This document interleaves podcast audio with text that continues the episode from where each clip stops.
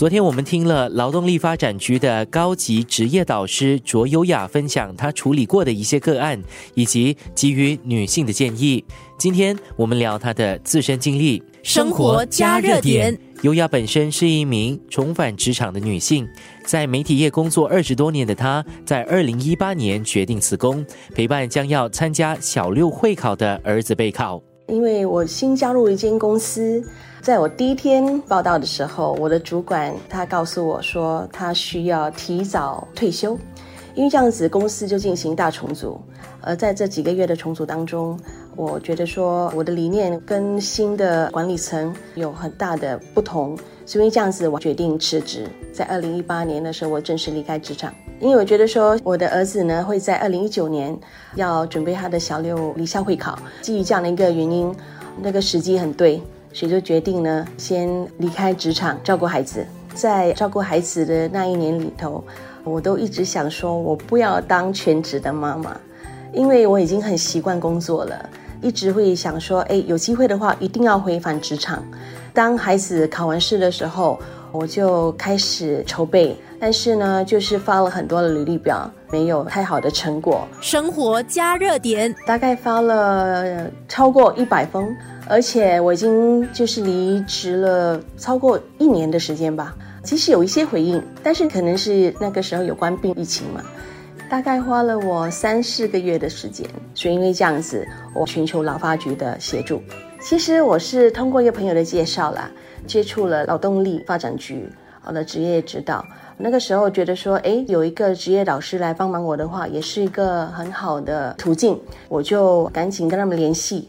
从中呢，老师也跟我分享了许多求职的一些资源啦，像是劳发局的转业计划啦，以及工作试用计划等等哦。这些呢，我觉得都让我获益不少。回想起那一段求职时期的不确定性，优雅说，她也曾经感到很慌张害怕，因此决定到劳发局寻求就业咨询，后来当上了职业导师。其实我觉得我跟大家都一样的，那些事业还是在找工作的朋友都是一样的，会慌，这是肯定的，这是人之常情。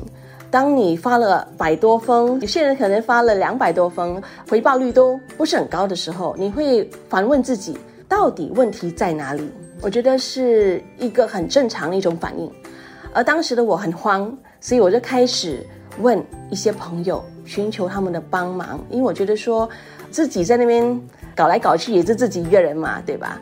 那寻求帮助其实是其中一个途径。那在寻找工作的时候呢，因为我听说劳发局哦正在征询职业导师。